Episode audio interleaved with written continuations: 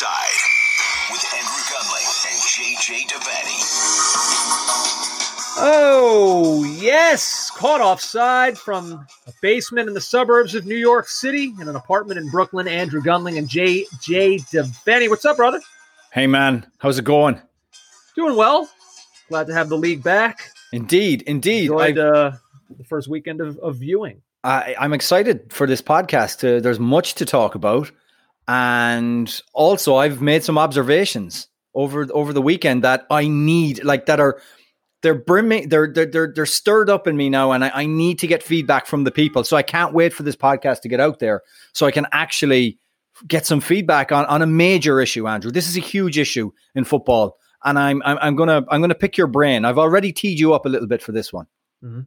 So I'm, I'm I've gone out to watch Liverpool versus Leeds at the weekend, and I, I've gone to a regular watering hole for myself, and it's uh, socially distanced. It's it's outdoors, uh, and it was a dry a dry day, so we we had the TV, and um, Liverpool supporters are beginning to roll into the in, in, into this venue, shall I put it that way? And and a guy comes in, Andrew, and he is head to toe in the new Liverpool tracksuit, the sideline tracksuit that you may see a player or Jurgen Klopp wearing.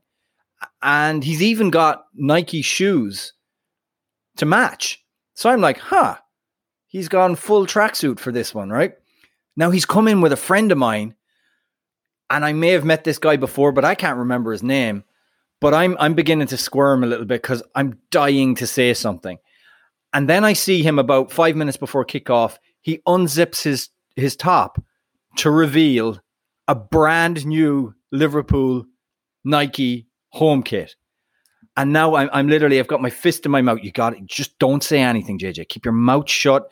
Don't be embarrassing someone for your stupid joke. Because all I want to do, Andrew, is shout across at him and go, listen, son, you're coming on for 15 minutes at the end. All right. 15 minutes, lots of work. Let's do it. Okay. You know, like give him a You wanted talk. to just scream full kit W at him. Oh, so badly. But but, but my friend was there. So I, just kept quiet. I, I kept quiet. And my question to you is that too much to have the brand new kit, the brand new tracksuit top, the brand new everything for the game? I- I- like, is that going too far with your enthusiasm? Uh, what a question. We, all know the Twitter, the full kit W Twitter. We all know it. I believe full kit W is every bit a W. Um, but I, so was he doing it? Was he doing it ironically, or did this guy was this guy so serious that he needed to dress this way? Right, uh, but but to go the full hog. I mean, when you're getting dressed in the morning, like if if if, if I woke up in the morning and as I'm walking out the door, I looked at myself and I, huh, I appear to be wearing a full police officer's uniform. like I'd notice. Right. I Like, if mean, it's not on- like before before a big Eagles game. I'll throw on some pads and a helmet. It just seemed like a lot. And the, the, the coup de grace was unzipping the top to reveal the brand new Liverpool jersey. Like if he'd taken off the top and it was last year's New Balance, there's a dividing line. I, I need Uh, people. So I I'm to. fine. I'm fine with it being the brand new kit. I'm totally fine with that. Was he wearing sh- the shorts too? Was it actually? Was he actually a No, kit the- W or? No, he had the tracksuit bottoms on. All right. He had the um, the sideline bottoms on, and he had, but he even had Nike uh, sneakers on as well. Well, that's not weird. I'd say 50 percent of the country's wearing Nike Nike sneakers. with Nike track with a full Nike tracksuit and a Nike jersey underneath. Oh, I don't know. So yeah, he's toeing the line, but it's not to me. It, it's okay. It's not full kit W because he wasn't wearing The shorts and the, the, shorts or high sock. Right. oh man. Oh, I would you shout guys. full kit W at someone if you saw them? I couldn't. I couldn't do it. I would text you immediately. I would get a picture and I would text it to you right away. Well, you But wanted me it's, to it's the it. only. It's the only sport where this happens, and like some of that is the limitations of the uniform. Like I said, you're not wearing a helmet and pads to watch a football game, um, but like you never see anybody supporting a baseball team wearing baseball pants and stirrups. like you don't. You never see it. You don't see anybody. It's rare at a basketball game to see somebody wearing like a full like just a tank top jersey and, Not the and the team thing. shorts. N- right. It's, it's- never. soccer. It's this is the only sport where you, I feel like you get it semi routinely, and I love it. It's one of my favorite things about the sport. I wish everyone did it. But like, does anyone think putting on my Liverpool tracksuit bottoms and my matching Liverpool jersey and my matching tracksuit top? Nothing weird. No, no, no. They think they think how like he looked in the mirror and was like, "All right, here I- we go." I'd laugh if he goes, This is how I live my life. And he took us to his apartment, and there's like a masseuse with a masseuse's table getting him ready to go for the game.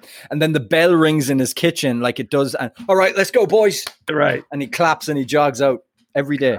God. Look at Every you day. And I, you and I just sitting here on our high horses, like we're better than everyone. Like we we know the right way to support your team. Andrew, so many people have turned off right now. So let's, uh, Andrew, set the table for this podcast. Let's. please. Oh my god. Well, it was, obviously it was opening weekend of the Premier League season, so that will be uh, that will be the bulk of the show. Also, you you sent me the mailbag uh, beforehand, and It's I juicy. I really love it. I think it's it's a great mailbag. People have really capitalized off of the uh, the momentum built from the EPL Part Two mailbag special.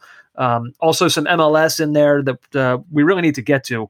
Um, there's a few clubs in particular that I wanted to mention, but let's let's just not even let's not even dilly dally anymore. Let's go right to the Premier League and let's start JJ with the club that that full kit W was supporting, Liverpool and Leeds in what I guess what is already a contender for match of the season after a, pretty enthralling four three in uh, Leeds' return to the league and Liverpool's first day as reigning champions in 30 years. I mean, if if the Premier League were going to write a script for this one, if if someone submitted the script, they'd be like, "This is ridiculous. This is too much. It's a stupid idea."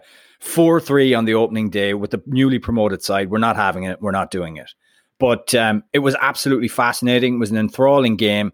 You soon got over the fact that there was no crowd there, although halfway through you lamented the fact that can you imagine the away end with Leeds fans just exploding as away ends do at, at like the at the third, at the sec at the equalizer and the second goal and the third goal. It was a special, special game.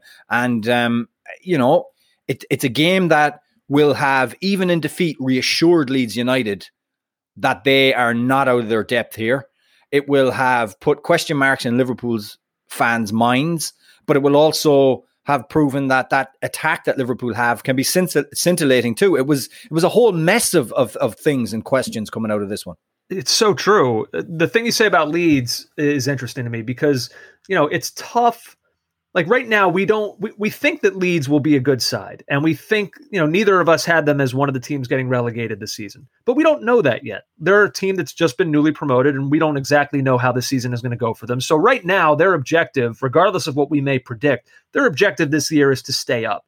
So when that is your primary goal, and you're in a game against Liverpool with a real chance to steal points against the side that you are not supposed to steal points against. It's hard. It's hard to classify a, what winds up being a loss as a moral victory. Like those points could be vital at the end of the season, and even though it's Liverpool, they're going to look at that game and say we should have gotten a point out of that. Sure. Um, but man, it felt like a moral victory as much as as much as a loss for a team battling to stay up could possibly have. It felt it really felt like one. Well, I mean, just look at some of the statistics. I was reading James Pearce's piece on it. Um, at times, the hosts looked genuinely rattled by the intensity of Marcelo Bielsa's dynamic side, who enjoyed more possession, 52 to 48, okay, and attempted more passes, 460 to Liverpool's 423. I mean, they weren't just hanging in there and, and, and catching Liverpool on the break, they were taking the game to Liverpool.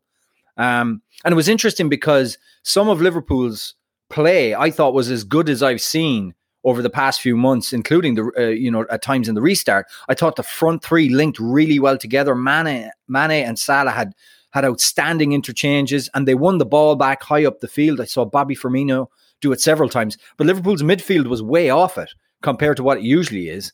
And in, in fact, it was Kalvin Phillips who played some of the more prescient passes uh, of the game from midfield. What about Jack Harrison's goal? He looks he looks so prepared to play at this level. Well, and, and that was a question I had going into this. You know, we've seen him in MLS, technically brilliant. We've seen him in the championship, working well in a in a you know a, a really a really good Leeds team. But I mean, until you until you do it in the Premier League, what a way to do it! That first touch, Andrew, and to skip by Gomez the way he did. That was a brilliant goal because that was not an easy ball to control from Phillips. As good as good as the ball was, right? No, it it really was, and I think you know, I think the weird thing about this game from Liverpool's perspective is that you just kind of you just kind of saw some things from them that you're not really accustomed to seeing. Like the was it Leeds' second goal, Virgil uh, Van Dijk. It was yeah, um, um, where he sort of I don't know, it's just kind of an awkward clearance attempt. And I'm not saying it's an it's easy for anybody, but you're just kind of used to him being able to make difficult things look easy. Uh, I know it was kind of over his shoulder. It was a long ball, tough to judge, but you know, you're just you're just used to seeing him do better. Yeah. Um, Jamie Carragher described um, it was uh, it was the Earl of Yorkshire, Lord Patrick Bamford, that scored. Um, and uh, in in in the wake of that, Carragher described the defending as arrogant. Hmm. Yeah, I mean, it's it's meaning what that Liverpool just were not ready to take this team meaning, as seriously as they probably should have. Meaning that Van Dijk should have been more, uh, how should we say, less trying to be less clever in what I, don't know what he was trying to do. I thought it was an easy enough one to deal with for, for a player like him, and he, he just he just messed it up. And I, I think Carragher almost suggests that he was trying to be clever and that he should have put his foot through it in some way and just you know been more industrial in his clearance. But uh, I mean, look, Leeds also took what was it? They had three three shots on target, three goals, which is right, right, which is brilliant, um, but also unsustainable. Unsustainable. Also, to be fair to Leeds, um, the the what a debut for what a baptism of fire for Koch, the defender for Leeds, who, the, who they've bought from Freiburg. Like that really wasn't a penalty by the letter of the law, and we've got VAR. I mean, the ball hops up off his knee and then hits his arm. I mean, that's an easy one for VAR to get right. But then equally, Liverpool, I think, could have scored more. Um, it's just a brilliant game.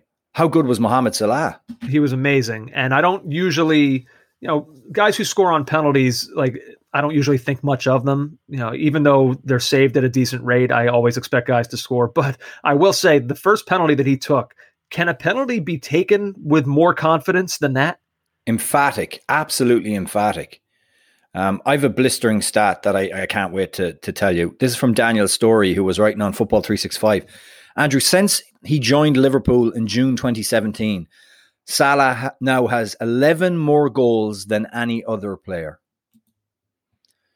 He's yeah. just been so consistently good. Um, he really has, and it's it goes back to that whole thing that we always talk about is to like sometimes he's taken for granted. Um, because he's been able to do it so consistently. Uh, so when he screws up, you're almost surprised by it. But I saw a stat as well, JJ, about him. Mo Salah has 0.64 goals per game in the Premier League. A few players with lower uh, per game averages: Alan Shearer, Ian Wright, Robin van Persie, Jamie Vardy, Michael Owen, Rooney, Drogba. Only Kane, Henry, and Aguero at 0.68 have a higher average. I mean, it's unbelievable.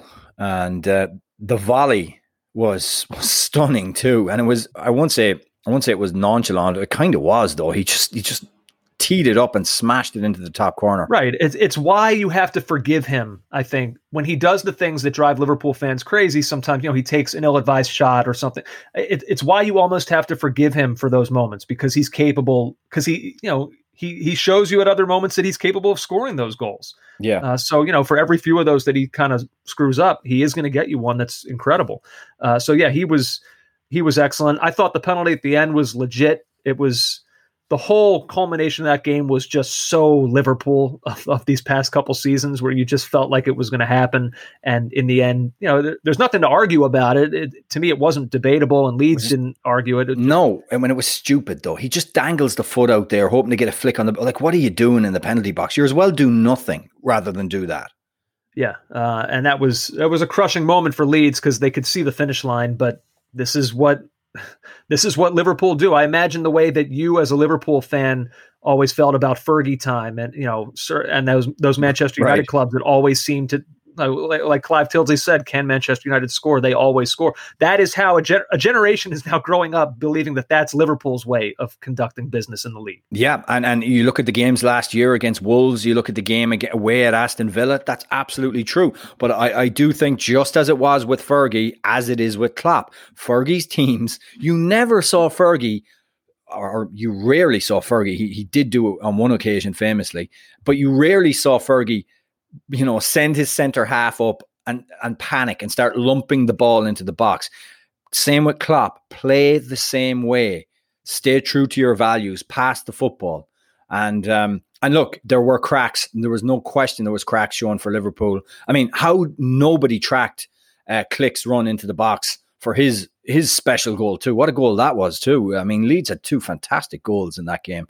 Um, yeah, but I guess but I, with, without making any like grand proclamations off of one game, I suppose it was kind of the perfect day for Liverpool in that you got the win, you got the three points, um, and at the same time, they learned some valuable lessons, I think, from the first game. That okay, like immediately they're reminded we can't take anybody for granted. Right, and, uh, and so you know it's it's always good when you can learn lessons while also winning at the same time. Uh, but I th- but I think other teams will have learned some lessons too from what Leeds tried to do. There was one moment in the second half before we move on from the game, and it was it was just so indicative of the homework that Leeds had done. Look, if your fullbacks are going to push up high you know, there's going to be gaps in behind. The two midfielders have a have a or the central midfielders and the midfielder on that side have a lot to do in terms of protecting Liverpool and protecting those centre backs.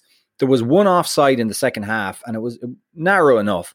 But when the ball was played, it was a di- one of those raking diagonal balls that Leeds were playing and, and getting some success from. Andrew, there was three Leeds players between the fullback and the centre back in that gap, looking to run in behind are looking looking to cause trouble for Liverpool. And um, it, it, just goes show Bielsa. Imagine the folder Bielsa has on Liverpool. You know, his teams come in so go into these games so well prepared. Boy, watching him manage is is an experience in itself. Indeed, he just looks. I mean, he looks the part of yeah. just like kind of the aging, somewhat disheveled, but like sitting brilliant. on a, sitting on a blue bucket. Yeah. so somebody, um, you're a Sopranos fan, right? Uh huh. Yeah. So you know, there's that one scene. It's in season five, and it's it's really uncomfortable but really funny, where uh, Johnny Sack, the head of the New York mob, is sitting on a toilet that is, uh, you know, one of those toilets that we all feel. Me and you would never go into that has no door. Right, right. So sitting right. with his pants down, smoking a cigarette on the toilet, talking to Tony, who's at the urinal, you know, and um, there's uh, someone uh, kind of I can't remember who it was. It might have been the the the men with uh, the sharply dressed men who wear uh, blazers. Uh, I think it was them to give them their credit, and they said serious Johnny Sack vibes as and and they put the two pictures, and it's Bielsa squatting on the blue bucket talking up to to one of his assistants. very very good. Yeah. Uh, let's see, JJ. Let's move on now. Chelsea and Brighton, uh, which was a an interesting game in its own right. Three one, it goes to Chelsea. Um, I don't know what you thought. I thought it was and look, Chelsea did play better in the second half, but I thought it was kind of a flattering scoreline. Very considering how well I thought. I mean, Brighton, there was like it felt like it was a 40 minute stretch from kind of the middle of the first half through the middle of the second half where Brighton were really, really good. I mean, it let's give Brighton their props first because they don't get much coverage on this podcast. Let's be honest. Um, I thought Lamptey was unbelievable for them. Mm-hmm. I thought he was outstanding. I thought actually before he went off, Adam Lallana was really good too. And I, my heart sank for him. Absolutely sank. We saw that emotional video um, talking about Liverpool's championship, Jordan Henderson, and uh, almost like an exit interview when he left the club in the summer. And he was so emotional about the strain of injuries. And now it happens within the first half of his return to the South Coast. Devastated for him. Mm-hmm. Andrew, Chelsea gave up a lot of chances. Lewis Dunk had one of the misses of the season at the far post. Um, Chelsea weren't very good. That's the truth of it. It's going to take time for this this thing to gel. It wasn't a full Chelsea side either, and they were missing their best player, Christian Pulisic. That's a fact. Um, I thought Werner's pace at time at times on the break, which is mainly what Chelsea did, was play on the break, uh, was good. Werner looked good. Kai Havertz didn't do very much, but I don't know what you expect so early on.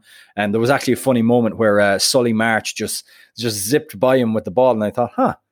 I wonder how many times we'll see that this season. Probably not many. And uh, Reece James's goal was great.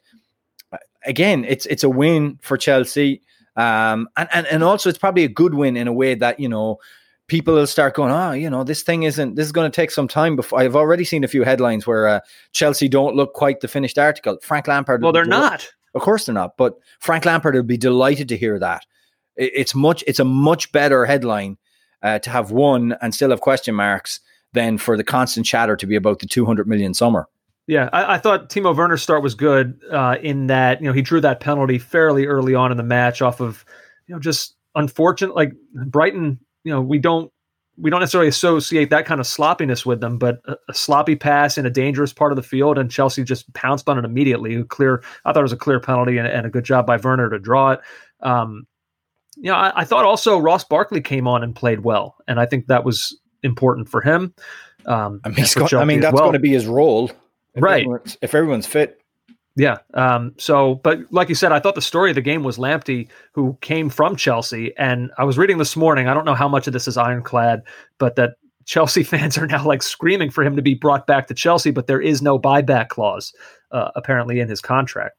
So, um, if they I, want him back, they're I'm delighted to spend a lot of money. I'm delighted because, and they're not the only big club that do it, but they're the main culprit out there. Like the buying up of players and then just farming them out. Give these guys a chance. Let them go. He's gone now. They he should never go back to Stamford Bridge. Yeah, never. it's so it's so funny, and he's not on loan. Um, but no, he's not. But I'm saying right. what I'm saying. But like, like every year when you see the list of players out on loan from different clubs, it's always like you know eight, seven, four, three, 32, six, five. Like Chelsea just always just dwarfs everybody else is in the league. It's hilarious. Yeah, yeah, it's so true. Um, but yeah, no, once if he's not going back to Chelsea, nor should he. Uh, I'm, I'm delighted for him doing so yeah. well at a, at a club such a young player. So he he right out of the I think opening weekend, like you start to identify some new young talent that you're going to keep an eye on. I think right away he kind of identified himself as, as a guy that people are going to want to keep an eye on this season. You're not going to apologize for your take on Brighton uh, in the previews. Well, this is one game which they lost. Let's see if they wind up ultimately with like 43 points, you know, 13th, 14th in the table. I'll feel I'll have felt justified. Okay. Let's just wait and see. All right. Um, I also wanted to mention one other thing about Chelsea. Like I said, I know they got the 3 1 win. I don't want to be too negative here, but Kepa, for a goalkeeper coming off such a poor season on such a huge price tag, you know, the goal that he conceded, I think it's fair to ask questions about, especially you see the angle from behind the goal. And every time I look at it, I keep thinking, does that go right under his hand? Yeah. Uh, what's what's interesting to me, I, th- I thought t- Tim Howard did a good job analyzing it because Although yesterday on the broadcast, Tim Howard said, "You know, I, I I'm not one of those people that's going to kill goalkeepers. That's going to be your job, yeah, Tim. You better get used to it." But he his analysis of the of the Kepa a mistake. So he didn't quite call it a mistake. He just said that's a shot that you need to save. And, and and that's exactly the right thing. He didn't throw it in the net. It didn't go through his hands. It was a, it was a decent shot that did that that thing that keepers hit. It, it skips up right before him, um, but he's got to do better, and he doesn't. He doesn't save shots.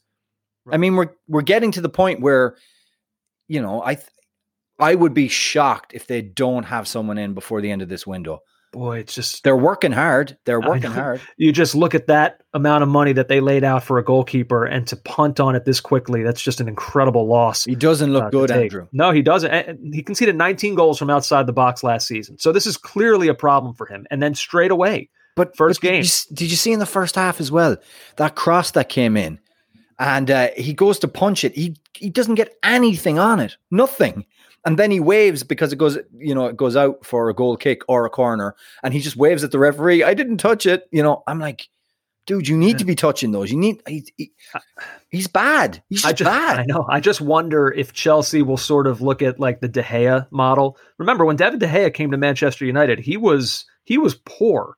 Um, and it took some time, and, and I wonder was, if Chelsea will almost view that as as a roadmap. I, I hear what you're saying, Andrew, but wasn't he just poor coming for crosses in the physicality of the league?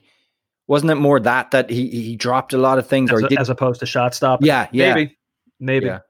Um, by the way, I, I, wanted. We've talked about Klopp. We've talked about Lampard. Did you did you see this back and forth between the two of them? It's not. It's. Uh, this yeah, is, I saw. I saw it. I, I I saw what Klopp said, and I thought, no, you've to got, me, you've to got me, sucked Jurgen this is the this is the D nozzle debate of the century.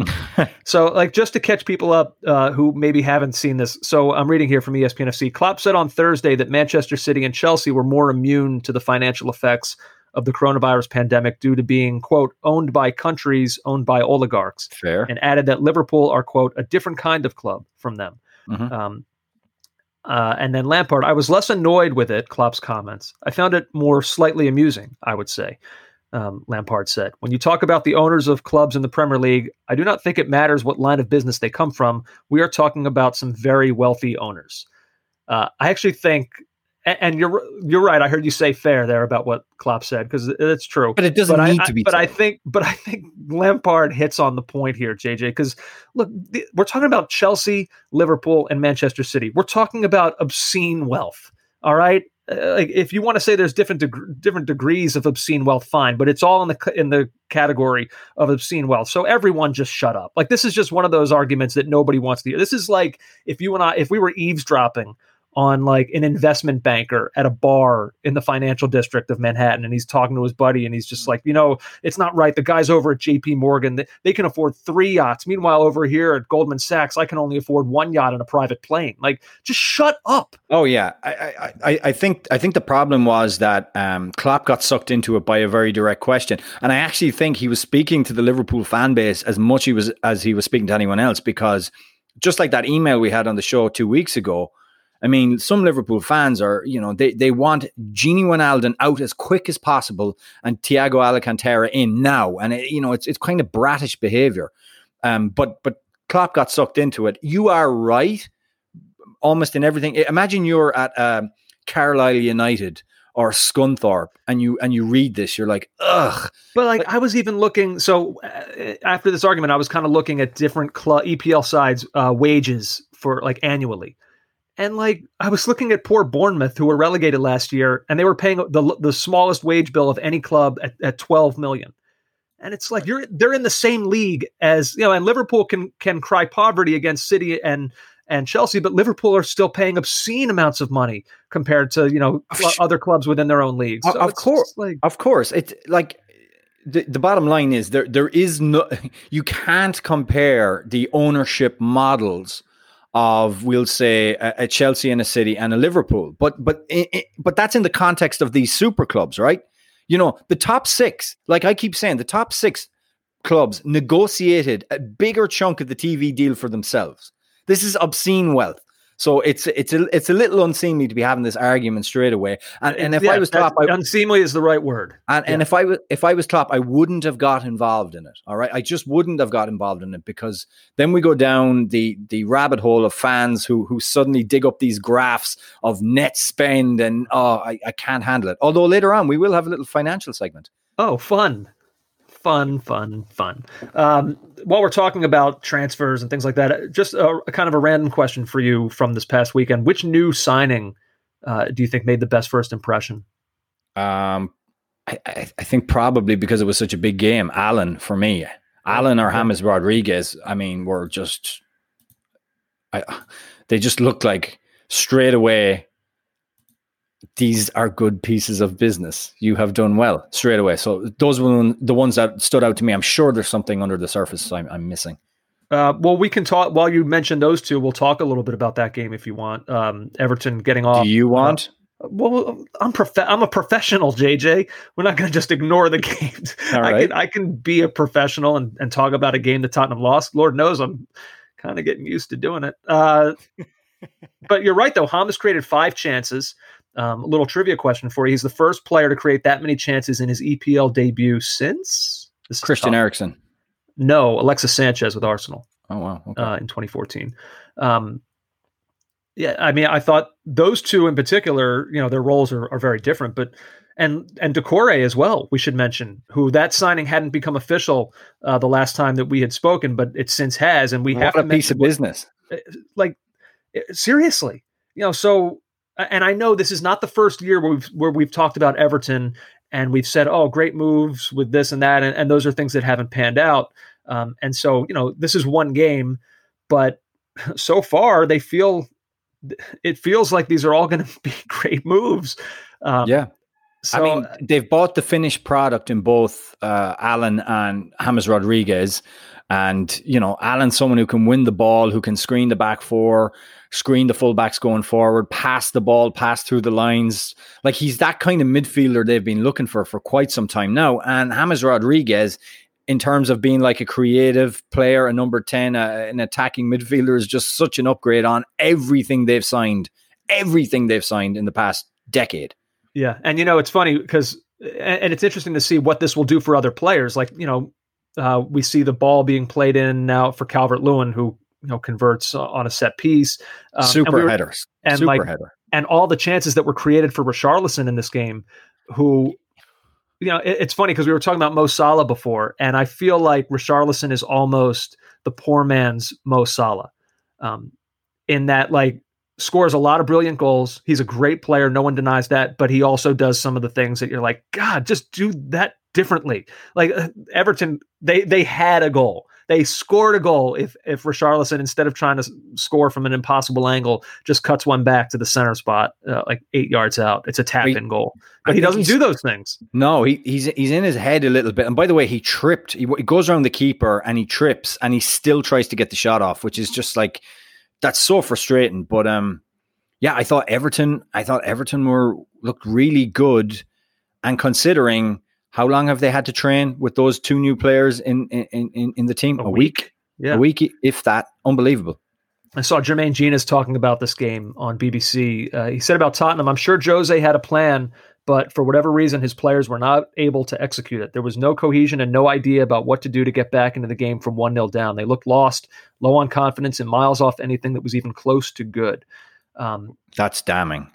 It is damning. And kind of like what I said about Tottenham in our preview shows, uh, it's sort of like you could take that paragraph and cut and paste it to any number of their losses last season. Like I said, when it when it goes bad for them, it looks awful. And they don't they do not maintain possession. They do not generate chances. Really, their only great chance in this game was uh, Doherty from like yeah. three yards out, and it was a great save by Pickford. It was a lovely move.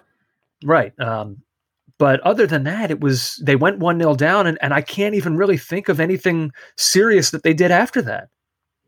I've got a bit of audio I want you to react to. And again, I'm not, I'm not, this is not a segue into me because it's the first game of the season. So I'm not going to segue into all the usual stuff that me and you go on about with Mourinho. But I, am just curious as, as to your thoughts from this is from Sky Sports directly after the game.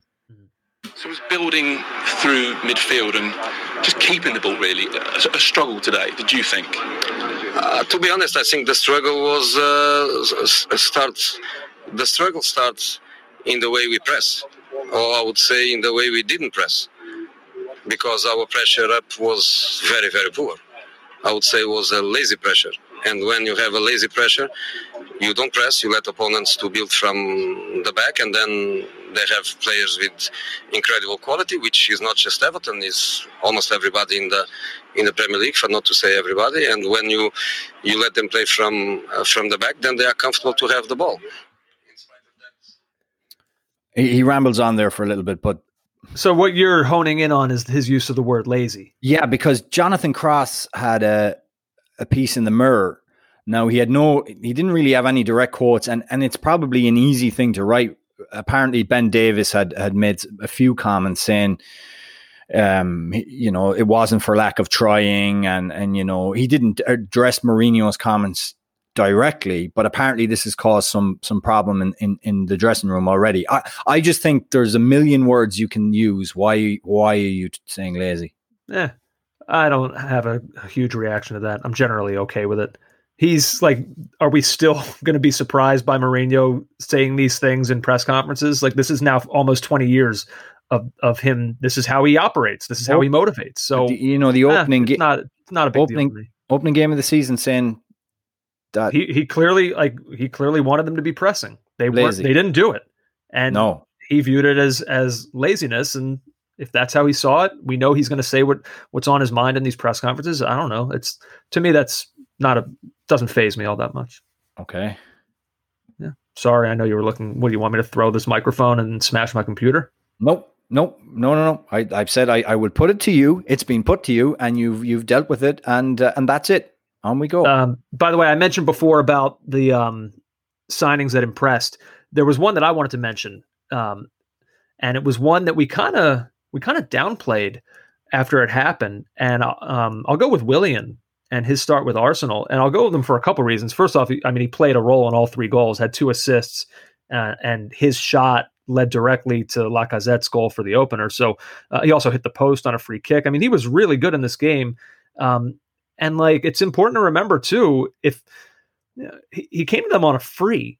So, you know, we don't necessarily know at his age, like a couple years from now, what he'll be, but he's coming off a, a pretty good season at Chelsea. And who's to say he doesn't have at least one more of those in him? And so for free for Arsenal uh, and an opening game like that, I think it could maybe we were a little bit quick to judge and kind of like roll our eyes at that move. I, I, think the the big news now that's just actually broken in the last half hour is uh, Pierre Emerick Aubameyang has signed a three year contract at Arsenal. Uh, he who played so well since he signed, really, he's been unbelievable, yeah. and they've got him locked up for for three years. And um, and at his current rate and with the way he's playing, I, I actually think that's pretty good, a pretty good move for them. Could be the, the beginning of a, a new era of good feelings. Oh, it could be. Before we move on, Andrew, I just wanted to mention uh, from the weekend the the goals, respective goals by Zaha, um, and Wilfried Zaha for Crystal Palace.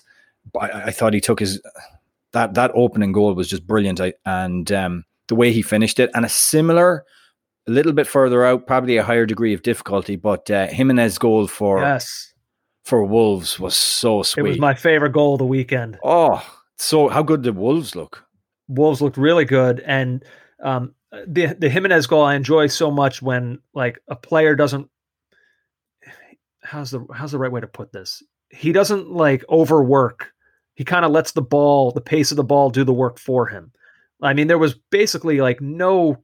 He's got his leg up, and that's kind of it. And he just like allows the ball to volley off of his leg, and, little, and little the pace on it is amazing. Punch.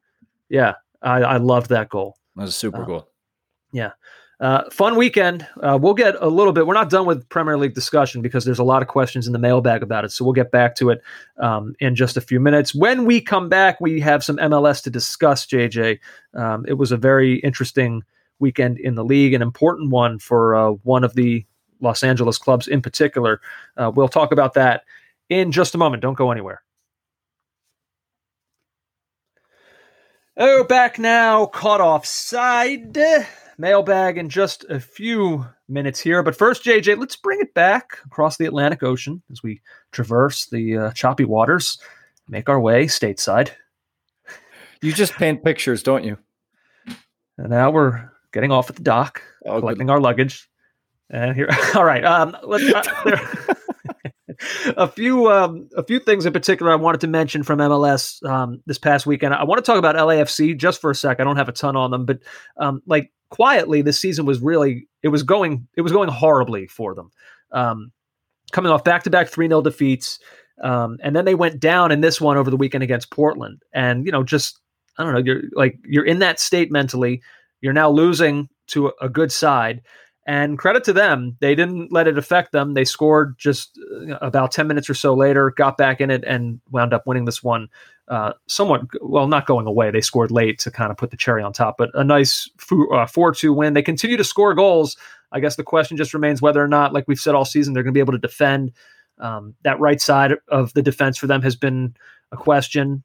Um, so, like, I, every part of me still believes that LAFC are going to be just fine. And it's maybe this is just one of those situations we talk about with MLS clubs of the whole just just get in theory, get oh, Vela sure. back healthy, reacclimate him. Because like by the way, since Vela's been gone, Diego Rossi is a legitimate star now. We said that at the end of the MLS's back tournament, uh, but he's continued that.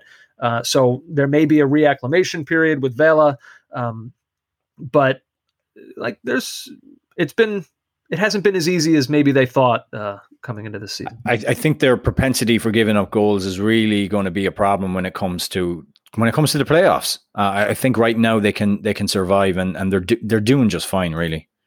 Um, by the way, their crosstown rivals, who we were so down on uh, in the Galaxy, have actually been pretty good, and Carlos Pavone in particular. Um, Cristian Pavon. Oh yeah, I'm sorry, Christian Pavone, who yep.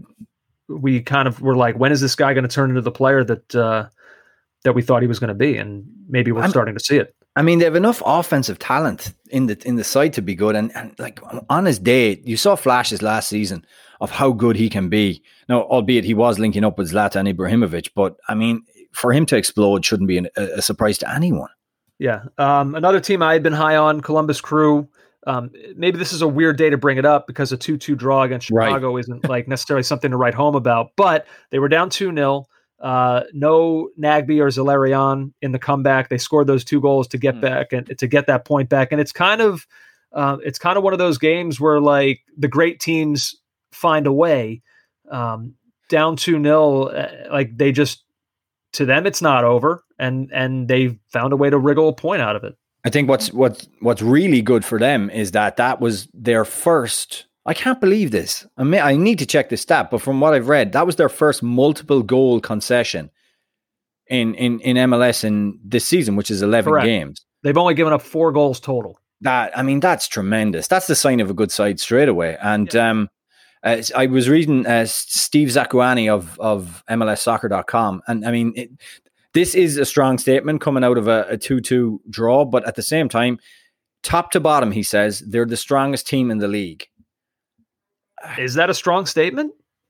I, when when they've got everyone out, they've probably got the best spine of any team in the league. So maybe Yeah, it's not. I think maybe it's, it's not. Uh, the only reason it's a strong statement is because maybe you still think it's early.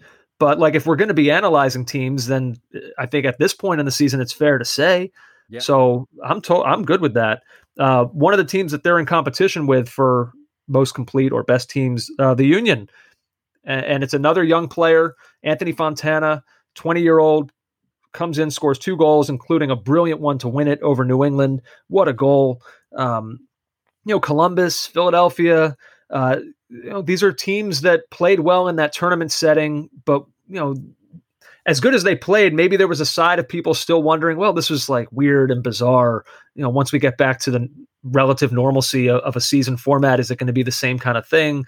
Um, and it, so far, it has been. I mean, Columbus and Philadelphia have looked like maybe the two best teams in the league. So we'll see if they can keep it going. Um, they're showing that it was not a fluke what we saw down No, in Orlando. Philadelphia are legit, and and I know you're a worrier over your teams, but you should just accept that fact. Yeah, I'm not right now. I'm really not. They've they've been a joy. They really have. Um, and then finally, we go to the kind of the opposite end here. At least finally for me. And um, boy, Oy. still waiting on that new manager bounce in Atlanta. But Andrew, can you get an interim manager bounce? Because Stephen Glass really isn't. I mean, I don't think anyone's expecting that this will be the manager going forward. I mean, didn't didn't Everton kind of get one from Duncan Ferguson? That's true. That's true. I don't think Stephen Glass is the same. Um, how shall we put it? Gravitas as Big Dunk did on the sideline at Goodison. Uh, one thing I, I, I really have only one thing to say. If they're going to continue to defend like they did in Nashville, they can just forget about this season. The second goal, Andrew, the um, uh, Hani Mukhtar's goal was absolutely disgusting. As a connoisseur of good defending, I wanted to vomit. It was from an Atlanta throw in in the fullback position. They lose the header off the throw in, and the seas parted. The gap between the centre backs was just, you could have driven a tank through it. And that's exactly what Nashville did to score. I mean, they are going to continue. I don't care about But who but did- then like the only thing worse than defending on the second goal might have been their defending on the third. When like Dax McCarty is allowed to run into space in the middle of the box with Yeah. six defenders just kind of all staring blankly, and he and he it's like the easiest headed goal he'll ever score. Yeah. This, but the, but they were allowing runners from deep all night, and they were. I mean, they were. It was like a, a maitre d service. There you go, sir. Right this, way, sir. Unbelievable. Yeah, no, it's ugly. It's ugly right now. Yeah. Um, there is no new manager bounce coming. No, they but- need they they need a new player bounce. By the way, well, one day Josef Martinez will be back. Just don't know. Does he play is. centre back? Um, no, but him being on the field uh, is is a threat. Yes, yes. Um, by the way, uh, something from this game that was interesting to me. So Nashville, Dax McCarty talked about this afterwards. I wonder if you saw this. Um, he explained, Dax explained partly what motivated Nashville in this game. Um, the love of that- good music. well, maybe, but also the comments of uh, Atlanta's Miles Robinson, who said beforehand, I think the group as a whole knows we have better players than them, Nashville. And I think Ah. we just have to go out there and prove it. Oh no. Oh, and and Dax made it quite clear after this match that the Nashville Nashville players were all keenly aware of that comment. Dax said after uh, he said, "I have to say a little bit of unsolicited old man advice for Miles Robinson." Uh, McCarty continued, "I think he's got tremendous talent. I think the future for him is extremely bright. But when your team is going through a tough time, their team is not in a good place right now." and their team is struggling. So for me, if I can give Miles a little bit of advice, I would say to him, talent is only so valuable, and it's only only going to take you so far, especially in this game, especially in soccer, because there's so much more to the game than talent. I Well- Dax was uh, at least on this day proven correct because Atlanta they do have talent. I, I mean, like Miles Robinson, i he's not entirely wrong. Uh, even without Josef Martinez, there are still players on that side where they should. There's no excuse for what's going on there right now. They should be better, I wonder if you're you, you can't say that. if you're a guy um, like Barco who's got a lot of his best years ahead of him. Is he is he thinking, I want to get out of here? You know, I don't know. Uh, I don't know. It's a good question. Um, it- it's almost it almost feels like unfair to fully judge when they're missing Martinez, but like injuries happen, you know, so they can't Yeah, they but- can't lean on that. yeah. But LAFC are are, are missing Ve- Vela right now, and look at them. They're kicking. They're Well, sort like I said, they're coming off. they're not per- ugly they're not losses. perfect, but they're still better than that. Yes, yes, they'd be in the playoffs, I believe, still if uh, if the season ended today.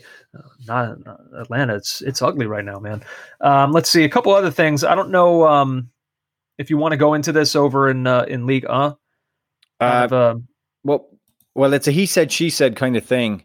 yeah, um, Neymar and Alvaro Gonzalez. Um, Yes. Controversy between whether or not Alvaro Gonzalez may have made some racist remarks to Neymar. Neymar was quite quite clear about it, and you could Yeah. see in the moment he was furious too. Yes. Um, Uh, Um, I, n- now, it, it has been denied, and and uh, Olympique Marseille in their statement did not directly address uh, that racist comments were made. There's an investigation going on by by French football into what happened, which was a crazy end to the game, included five red cards. Um, so, you know, I, I- don't know where else we can go with this one, Andrew. We we await the in, the investigation, but um, Neymar was clearly incensed by something. yeah. Um, Um, okay. So we'll wait and see uh, what the investigation yields on that. Uh, and then, JJ, uh, we were going to talk a little bit about the continuing exodus well, of female talent. Yes, from from NWSL. Now, um, Meg Linehan is right, and she is the she is the absolute um, authority on um, all matters NWSL. I love reading her stuff on the Athletic. Um, she says not to call it an exodus yet. Don't panic is what's coming from Merritt Paulson, and and actually uh, Meg lays out pretty clearly. So so basically, we've seen Sam Mewis, Rose Lavelle go to Manchester City. Tobin Heath and Christen Press are in uh, Manchester too with the red half, and Alex Morgan has gone to Tottenham Hotspur. So I mean that's that's a that's not all the huge- names, but these are huge names. these are huge names, and and what does this mean for NWSL? And look, I, I will admit, on the podcast two weeks ago, I said they weren't having a fall season, but apparently that's not the case. They're having a, a fall series, which will comprise of four games, and um, uh, Meg kind of lays it out in in a way that that makes makes a lot of sense if, if you think about the situation the country finds itself in right now.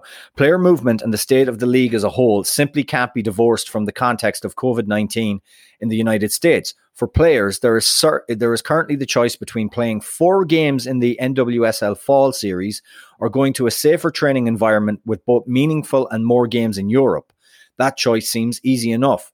The FAWSL has begun a schedule that lasts much longer than four games per team, but they also had the benefit of tangible plan that reaches May of next year at a time when players were waiting for the NWSL to make decisions about what will come after the Challenge Cup. Players value knowing what comes next, especially for those looking to make an Olympic roster. Right now in America, certainty is scarce on many fronts, and professional soccer is no exception. That's pretty much it for me. They are going with what can be guaranteed.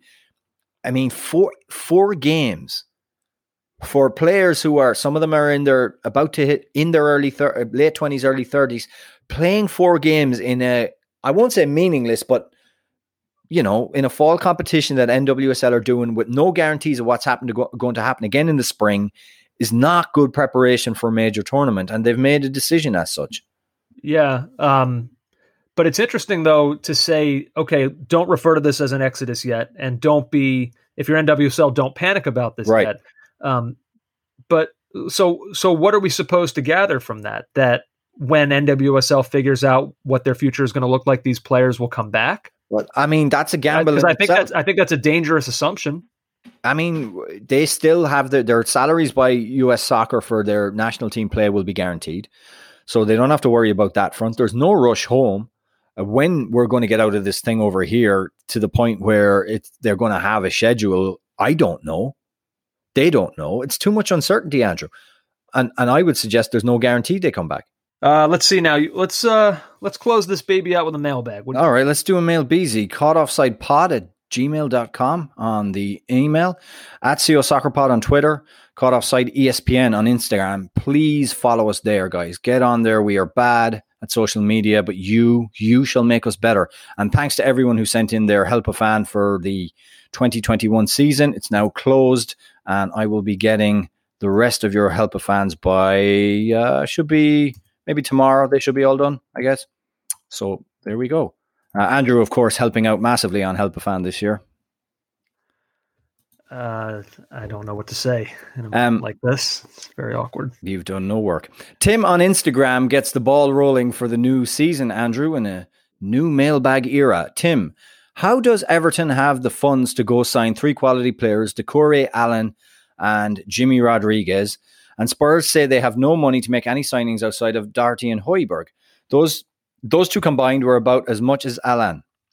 Deloitte Football Money League has Spurs bringing in over 300 million pounds of revenue, uh, more than Everton have in 1819, 521 to 213. Everton is also in the midst of moving to and paying for a new stadium without any European football income. What is the difference between these two clubs to allow Everton to make proper signings like this? Love the pod. You guys are awesome. So, this is a bit complex. I'm not a football accountant, but I will give you my impression. The first thing to say is that revenue does not equal money available immediately for transfer fees. Uh, Tottenham may generate more revenue, but then they have just spent a billion on a brand new stadium. Uh, Swiss Ramble on Twitter, always the guy to go to for football financials, has a really great thread on on clubs, uh, Premier League clubs' external financing, i.e., money from outside the streams of the gate, TV money, sponsorship. So it's basically external revenue would be bank loans and loans from their owners. Um, Swiss Ramble, Tottenham took on 618 million pounds sterling external debt in the last five years to finance the construction of the new stadium. Loans refinanced in September 2019 into long term maturities, average of 23 years at 2.66%. Repaid, they repaid 40 million preference shares and borrowed 175 million at 0.5% from the government's COVID facility. Um, on the stadium, Everton have not turned the sod on Bramley-Moore Dock Stadium site yet. They aren't really in the midst of a move as their planning permission has been challenged by some historical societies who want to protect the Victorian age dock and are worried about stadium development. So it's nowhere close to what Tottenham have ploughed into their completed stadium. And stadium aside, Everton's owners have put significant funds in over the past few years. Here's Swiss Ramble again. Um, owner Farhad Moshiri uh, provided 300 million interest-free loans plus another 50 million after the accounts, which enabled the club to repay external debt, reducing int- interest payments. He also paid 25, 24 million sponsorship for training complex and a 30 million for an option to buy naming rights for a new stadium. Uh, finally, Everton got Allan James and Doucouré for about 50 million. That's really good business. And remember, clubs don't pay, pay the full whack in one go. It's paid out over years. Tottenham under Mourinho, you know, he hasn't been there a full season, have spent. It's just not Doherty and Højbjerg. They brought in Lo Celso and Bergwijn in uh, uh, January, was it, Andrew? Well, they made Lo Celso's loan move permanent. in Right. January. So Yeah. I, I think what Tim is asking is that why didn't my club get more sexy signings? And in the light of and in the So- light of what Everton have done, I guess that's irritating. So you covered you I mean you really covered the financials there. The only thing that I would say in addition to that is uh, what's today's date? It's the uh, fifteenth of September. Okay, so the transfer window is still wide open until October 5th. Right. So Tottenham are not done. Now, that's not me making a prediction that there's a lot more to come. We know how they operate.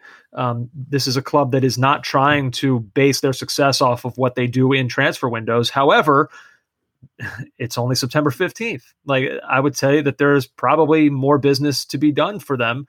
Um, just today, you're seeing rumors about Tottenham now moving ahead of Manchester United in the race to get Gareth Bale.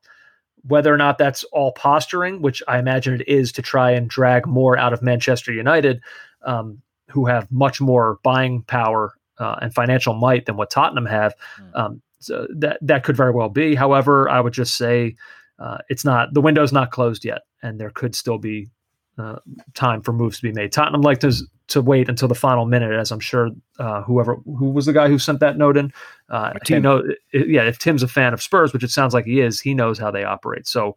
Uh, Send this message on October 6th, and then maybe we'll have a different conversation. All right, uh, at Swiss Ramble for the football financials query goes in depth. It's it's really great stuff. Uh, Lucas Pleen, uh, first week knee jerk reaction is Allan could be the unsung hero of this Everton team this year. So he's projecting unsung hero status. Who are some other unsung heroes you can think of in the past twenty years? So I have a few here. Um, I always think of Denis Irwin at Manchester United, who had just this incredible career um, but never really was talked about except by Eric Cantona, who, who said he was one of the best players at United. Um, Gilberto Silva on Arsenal's Invincibles kind of flew under the radar. John O'Shea again at Manchester United. And uh, in a way, Andrew, DaMarcus Beasley. I've always thought of him as an unsung hero. Um, and he was doing things in the Champions League and in European football and for the US men's national team and really didn't get the credit at a time, I guess, when soccer didn't have the same coverage here. Wow. Um, let's see. All right, I wasn't thinking about U.S. men, or or I was just sticking with the Premier League. But now I'm trying to think of. I guess if we were doing a U.S.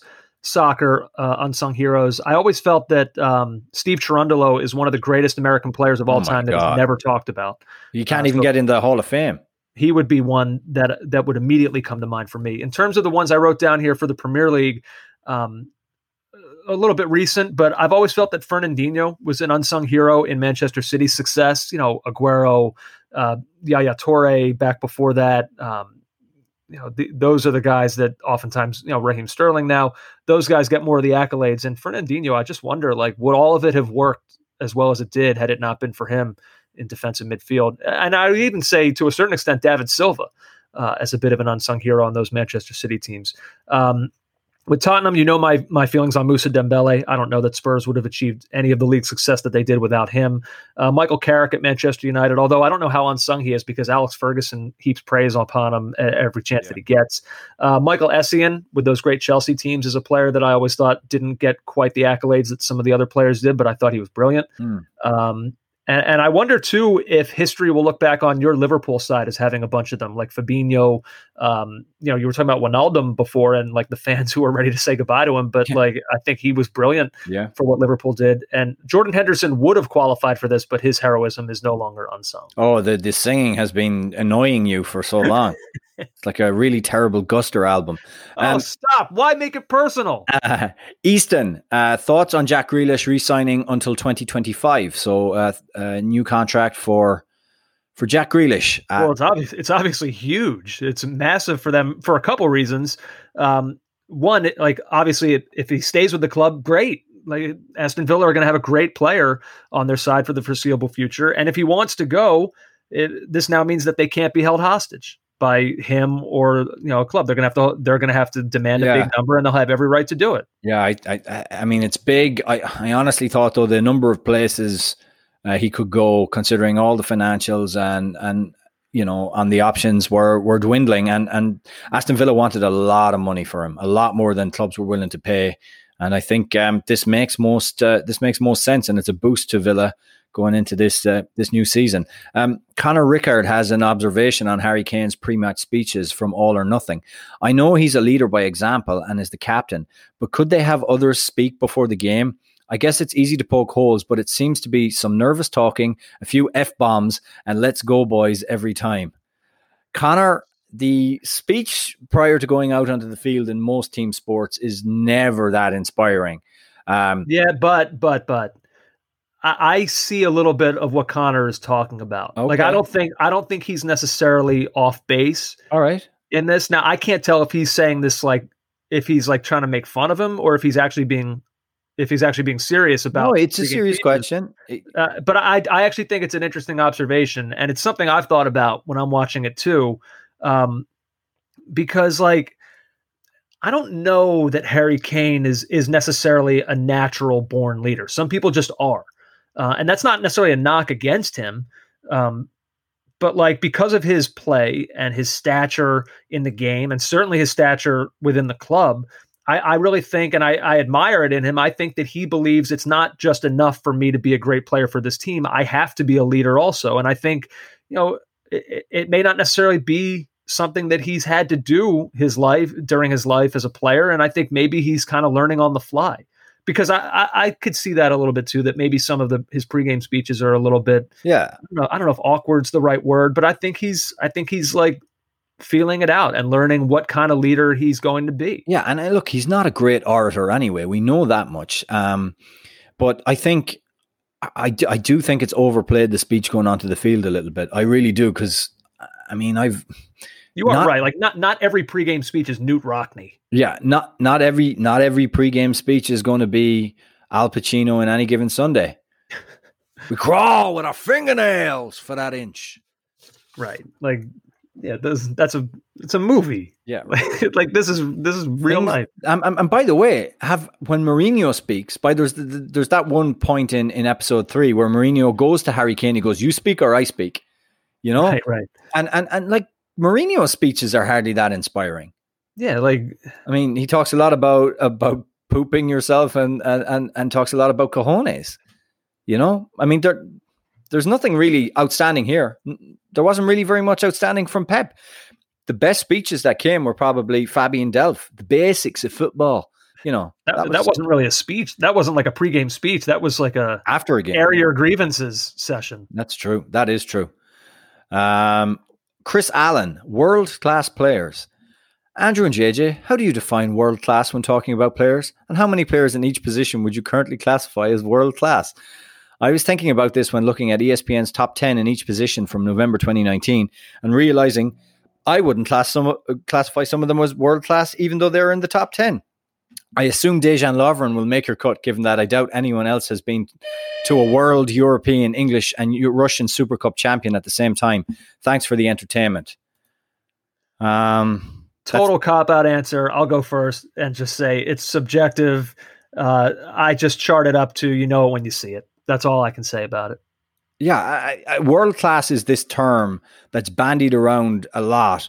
Um, I mean, to have reached the level that some of these players have reached in, in terms of their career makes them an elite group, a small percentage of people in the world. And by that definition, they're world class. But when I think of world class, we're talking about this higher echelon. Like the very highest echelon is your Messi and Ronaldo's. And then there's probably a strata just below that of just superb players who are, you know, out of this world. Like who's the world class player on Denmark right now? Christian Eriksen. He's the one guy that could walk into most teams. Um, and, and, and I guess you're right. You can see it when you know it. Like Fr- France has a wonderful, wonderful collection of players, but you would say the elite level player, the world class player on that team might be Kylian Mbappe. But other people see it other ways. Like other people would say, no, they're full of world class players. Like it's Right. a much broader, it's a much broader school for other people. It's it, to be honest, guys, it's a it comes from a bygone era, not a bygone era, actually a pretty current era of football talk where we just use these terms without ever really thinking about them. So I would like to assign Chris, who sent that email in, I would like to assign him a homework assignment. Okay. I would like him to submit a list of players. Doesn't have to be many, five, uh, on on our next podcast or whenever he feels like it, and you and I will go back and forth and say world class or not world class. Right. Uh, I, I'm, uh, I would like Chris to to take that upon uh, himself. All right. That could be fun. Um, let's move on quickly. Stay gold, Peroni boy. Okay. Uh, why did I read that out? that could mean that could be a code word for something. What an idiot I am! I'm such a boob. Um, Serie A's uh, Serie A is around the corner. Who wins the league this year? Um, I am still thinking it's going to be Juventus. Uh, Inter Milan have made an interesting signing in Hakimi, um, but I um, I'm I Do you view this? Remember, so we had Guy Mowbray on last week, and remember he was talking when we were talking about predictions with him. Uh, he was like, "Here's my prediction: Bayern Munich, they're going to win the league." right. And like, I, I feel like Juventus have kind of been that to Italy, um, but I don't necessarily know if it's as quite an open and shut case for Juve as it is for Bayern. Like I think you can make a case for, um, like you say, for Inter. I mean, like they've got Arturo Vidal in, um, and that's just not really floating my boat. But it's like, you know, Hakimi was such a really good signing, but um, Conte wanted more experience, so he goes and ends up with Vidal. But I, I just look at the squad and I think they're going to be the same as last season. Um, Juventus is, Juventus have you know upgraded in midfield with McKennie, and I you know obviously the big question mark is over Pirlo. It's not really on the field, right? Right. Um, and something that's really uh, spooked me is Lazio have been given no chance by 538. Lazio are way way down. Um, here's here's 538's rankings right now. They have Inter Milan to win the league. Juve, uh, this is their SPI um, at 84.3. Um, Juventus 82.4. Atalanta in third again, holding 79.1. AC Milan 78.8. Then Napoli 79.0. Roma, newly acquired Roma 74.5. And Lazio all the way down at 71.5. Look, I don't know. I, I feel like the safe bet is to go with Juventus again. Yeah. Um, Existen- uh, uh, my fa- one of my favorite Twitter handles, and th- this guy's a funny guy. Uh, existentialist Mets fan. Congrats on you finally being re- removed from your Wilpon nightmare. Congrats. Um, I wondered about um, how you guys try to pick EPL teams and help a fan when fans want clubs that reflect their US sports teams. I.e., do you have two similar ideas of what clubs are like the Mets, the Giants, the Phillies? Sometimes what I do is when I look at the team and I does the team reflect the grit of one of their most famous teams? So like a defensively sound Chelsea team under Mourinho, I would have picked someone who's from Chicago and likes the Bears. You know, I'll go with the 86 Bears. I'll make I'll kind of make connections like that. Uh, for yeah, example, hist- historic perception yeah. of a team for me is a, is a huge factor. All, all that stuff goes into it. Um, so you know, um, like if if Newcastle, for example, uh, I gave someone who was an Atlanta Braves fan, I gave them Newcastle because I remember the Braves had great teams in the 90s and one of their famous teams, didn't they have 106 wins and they didn't win the World Series? Yeah, they routinely they right. were like the best team in baseball and didn't win the World Series. Right, and Newcastle had like three years of that in the mid '90s. So you know, I'll, I'll, I'll make I'll make connections like that. That's kind of the way I do it. Finally, Andrew, finally, and this is from everyone. America over. What's your thoughts on Peacock? Kind of frustrated, I guess. I feel suckered. Like because clearly this is this is going to be different than the NBC Gold experience, which was, you know, like okay, Villa is playing like Newcastle, we're going to put that on Gold. Uh Peacock, uh-uh. I mean Tottenham Everton week 1 um isn't Liverpool Chelsea? Yes. Or Liverpool Arsenal also yeah. like basically they're saying if you want to follow this league the way that that a normal like a casual fan would, you have to have this. So uh, it's a little bit uh, I'm, I feel I'm, like I had no choice. Like I like you're almost kind of held up and you you have to do it. So me and you have a, a Caught Offside account with them basically. Should we Isn't be there part of you that just wants to like reveal it so everyone can use it. Oh my god! It, I'm sure at some but point. The problem is we'll, we'll, get we'll get kicked off or something. Oh yeah, I'm sure. I'm sure at some point the IP just right. So many multiple IPs. But there's come. Oh, there's such a part of me that wants to do that. They've also it, it's also very cynical. Like remember Gold when you logged into Gold, you had stats, the teams on the right hand side. You had this whole dashboard of information, and you could rewind to the highlights. So you could click at the bottom and you it, like say Chelsea had scored in the 15th minute and you joined in the 42nd. I could hit Pulisic goal and it'd take me back to that. And yeah. and the dashboard they have now is just like, oh my god, it's for whatever show. The Young and the Restless, or something. Yeah. It's the same. I wonder too. Uh, in terms of its availability, I was able to get it on Apple TV, but like I tried, not on Roku. It's not, and no, and, and like my Sam, I have a Samsung Smart TV, um, but like I couldn't do like you can sometimes do screen mirroring from your phone, like whatever's on your phone. Yeah. you know mirror it with your TV. I couldn't. It seems like they almost have like a block on it. I wonder if anybody else had that experience. I don't know. It- this is unfortunate. Like I hate this. I, I've said it before. I hate that this is the reality of this. Of, And and, of and by the way, now. and by the way, they'll say, "Oh, but you're getting so much for your five ninety nine or whatever it is." What am I getting? I don't want anything else off NBC. I just want to watch the football. Let me watch the football, and that's why ESPN Plus is by far and away the best streaming platform. Um, by the way, before we get out, I have one quick one as well. Um, so I this was sent to me. I don't even know if you saw this. I got this after our EPL preview, where I kind of made mention that Christian Pulisic may already be Chelsea's best player. Is uh Okay, there you go. And, and so this was I got this from at seven futsal one. He writes at a Gunling. Pulisic was not our best player last season, arguably of the restart, but so was Willian and Giroud. Uh, overall, this season it was Kovacic. Uh, you are obviously biased because of his nationality. I know you want him to do well, but he only played well for eight games. Plus, he had a hat trick. how many Uh, times was he things. injured? You fool! A couple things I would say to that: saying that he only played well for eight games is utter nonsense. That's just that's just not true. Um, and then another thing on that, Pulisic. Only, so let's just look at it real quick. Pulisic started only 19 games last season and appeared in just 25 total, and he was directly involved in a total of 13 goals, nine goals, four assists.